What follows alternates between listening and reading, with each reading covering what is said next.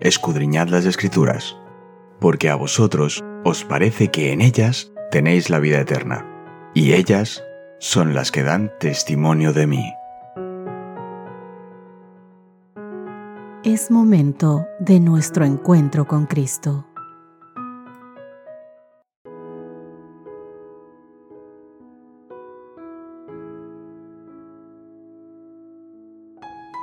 Hola, hola, ¿qué tal queridos amigos? Qué gusto saludarles. Una hermosa mañana, un gran día, una gran tarde. Donde quiera que te encuentres y en qué momento del día nos escuches, deseo de todo corazón que Dios esté en tu vida, reinando, dirigiendo y haciendo feliz tu vida. Hoy mi querido amigo es 3 de agosto, comenzamos ya hace unos pocos días este mes, el mes más caluroso aquí en España. Espero que donde estés tengas un clima agradable y demos gracias al Señor por todo el tiempo, las estaciones y todas las cosas, porque en realidad la naturaleza, el mundo necesita de los cambios de clima para vivir, para renovarse, para cambiar, para muchas cosas. Así que espero que donde quiera que te encuentres, en cualquier lugar del mundo que nos escuches y en el instante en el que estés de tu vida, tengas un día feliz y bendecido en Cristo Jesús. Hoy, nuestro estudio es Gloria en la Iglesia y en Cristo Jesús. Nuestro texto base de esta semana nos levanta, nos anima, nos afirma con una hermosa promesa de Efesios capítulo 3, versos 20 y 21 a aquel que es poderoso para hacer infinitamente más que todo cuanto pedimos o entendemos. Por el poder que actúa en nosotros, a Él sea la gloria en la Iglesia y en Cristo Jesús, en todas las generaciones, por los siglos de los siglos. Amén.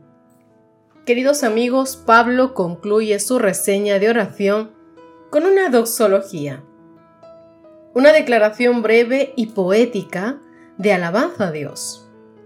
Pero, ¿por qué alaba a Dios? Escucha lo que dice Efesios capítulo 3 versos 20 y 21. Y aquel que es poderoso para hacer todas las cosas mucho más abundantes de lo que pedimos o entendemos, según el poder que actúa en nosotros.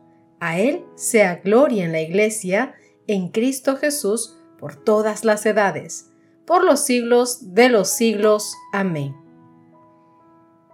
Queridos amigos, Pablo ha estado registrando sus oraciones por los creyentes. Lo vimos en Efesios capítulo 3 versos 14 al 19 el día de ayer. Ahora, ora en forma directa y poderosa. La doxología de Pablo plantea dos interrogaciones. 1. El pasaje eleva a la iglesia en forma inapropiada poniéndola a la par de Cristo en la frase a Él sea la gloria en la iglesia y en Cristo Jesús? En Efesios capítulo 3 verso 21.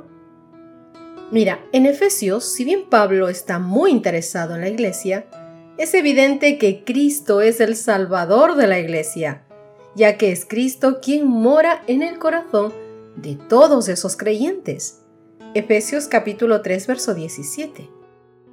En la doxología, Pablo alaba a Dios por la salvación ofrecida a la iglesia por medio de Cristo Jesús. Segundo, la frase en todas las generaciones y por los siglos de los siglos de Efesios capítulo 3 verso 21 ¿Describe acaso un futuro terrenal eterno para la iglesia en que la venida de Cristo queda como en suspenso. Efesios escribe una sólida expectativa para el futuro. Por ejemplo, Efesios capítulo 4, verso 30 dice, Y no contristéis al Espíritu Santo de Dios, con el cual fuisteis sellados para el día de la redención. Mira hacia el día de la redención. Además, los creyentes experimentarán el poder soberano e ilimitado de Cristo en el siglo venidero. Eso lo pudimos ver en Efesios capítulo 1 verso 21, sobre todo principado y autoridad y poder y señorío y sobre todo nombre que se nombra no solo en este siglo, sino también en el venidero. La doxología de Pablo debería leerse como una celebración del poder inagotable de Cristo, ejercido en favor de todos los creyentes. Queridos amigos, miremos en retrospectiva la segunda reseña de la oración de Pablo. Efesios capítulo 3 versos 14 al 21. Por esta causa doblo mis rodillas ante el Padre de nuestro Señor Jesucristo, de quien toma nombre toda la familia en los cielos y en la tierra, para que os dé, conforme las riquezas de su gloria, el ser fortalecidos con poder en el nombre interior por su Espíritu para que habite Cristo por la fe en vuestros corazones, a fin de que, arraigados y cimentados en amor, seáis plenamente capaces de comprender con todos los santos cuál sea la anchura, la longitud, la profundidad y la altura, y de conocer el amor de Cristo que excede a todo conocimiento, para que seáis llenos de toda la plenitud de Dios. Y aquel que es poderoso para hacer todas las cosas, mucho más abundantemente de lo que pedimos o entendemos, según el poder que actúa en nosotros. A Él sea la gloria en la Iglesia, en Cristo Jesús, por todas las edades y por todos los siglos. Amén. Comparemos lo que acabamos de leer con lo que dice Efesios capítulo 1, versos del 15 al 23.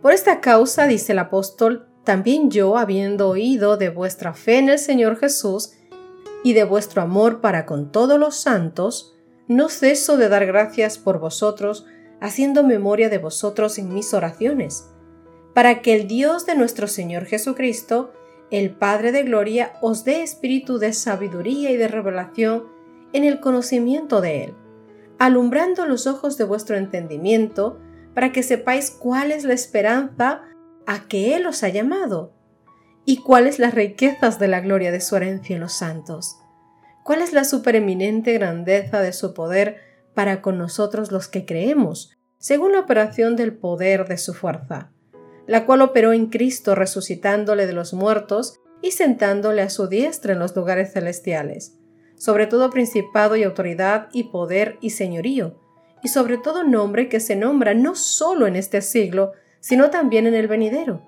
y sometió todas las cosas bajo sus pies, y lo dio por cabeza sobre todas las cosas a la iglesia, la cual es su cuerpo, la plenitud de aquel que todo lo llena en todo. Vemos, queridos amigos, que el apóstol encuentra fortaleza en el alcance cósmico del cuidado del Padre, como hemos visto en Efesios capítulo 3, los versos 14 y 15 en la disponibilidad inmediata del Espíritu Santo en el verso 16, en la colaboración con Cristo mismo en el verso 17 y en la inconmensurabilidad del amor ilimitado de Cristo en los versos 18 y 19. Esto, querido amigo, es tan real que se imagina ya a los creyentes llenos de toda la plenitud de Dios. Miraron en el verso 19, todo esto es del capítulo 3 de Efesios. Y además, como los ve así, él celebra estas realidades espirituales con alabanza, maravillándose nuevamente de toda la abundancia del poder de Dios que se ofrece a los santos. Versos 20 y 21. Veréis, cuando sintamos la presión de los problemas, cuando las tentaciones o las dudas lleguen a nuestra vida, tú y yo con certeza podemos recurrir a este regalo optimista de las oraciones de Pablo. El apóstol estaba encarcelado y estando así eleva nuestra visión al gran horizonte de los propósitos y a la gracia de Dios. Nos recuerda que al margen de nuestras circunstancias actuales, somos todos partícipes del plan supremo de Dios y que su poder obra en cada uno de nosotros. Recuerda Efesios capítulo 1 versos 9 y 10, dándonos a conocer el misterio de su voluntad, según el beneplácito, el cual se había propuesto en sí mismo, de reunir todas las cosas en Cristo, en la dispensación del cumplimiento de los tiempos, así las que están en los cielos como las que están en la tierra. Querido amigo y amiga que me escuchas, ¿Qué bendiciones de Dios son especialmente valiosas para ti?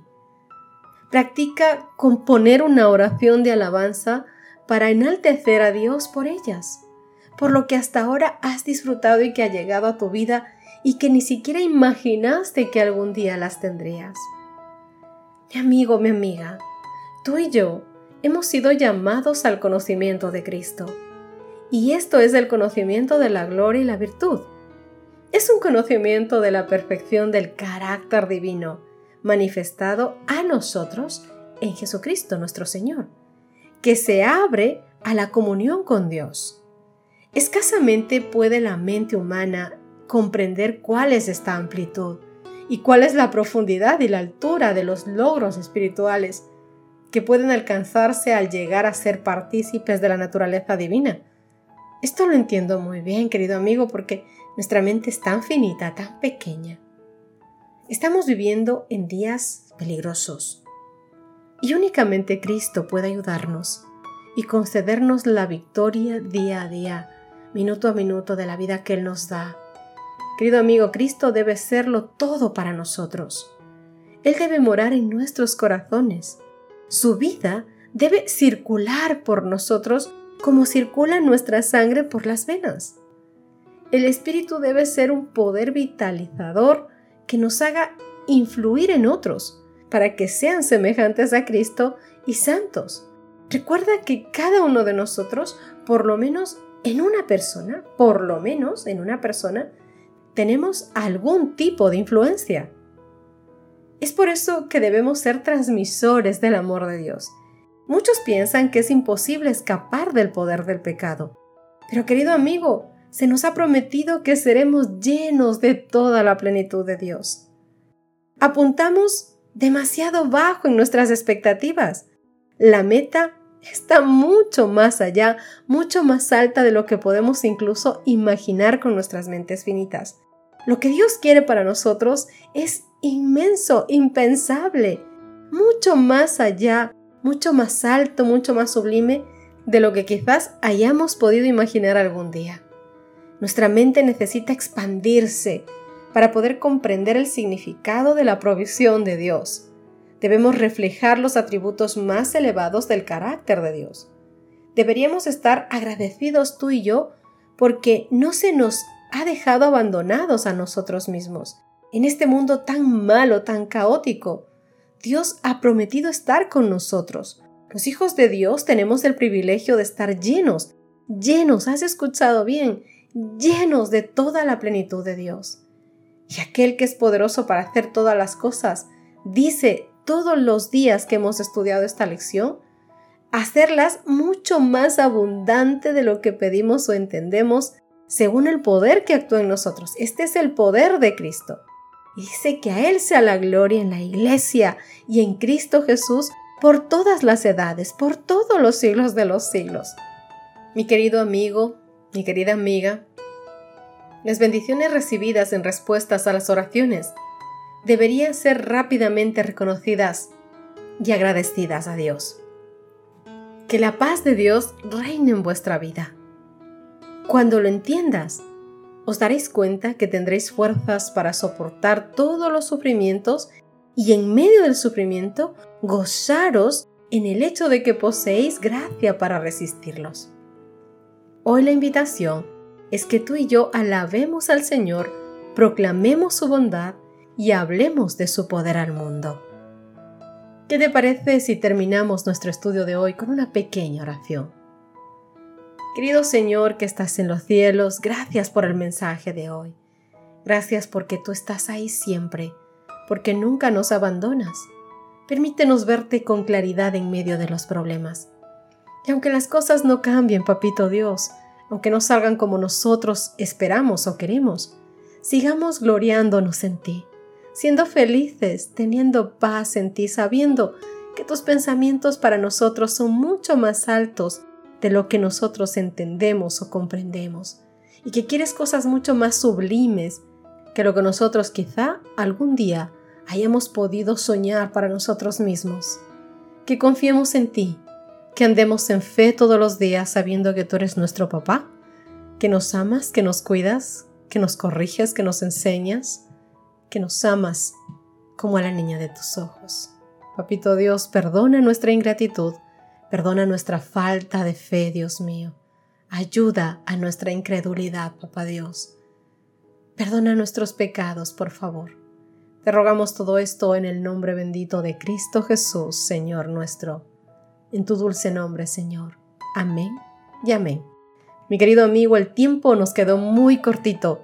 Dios te bendiga. Nos encontramos mañana. Gracias por acompañarnos. Te recordamos que nos encontramos en redes sociales. Estamos en Facebook, Twitter e Instagram como Ministerio Evangelike. También puedes visitar nuestro sitio web www.evangelike.com.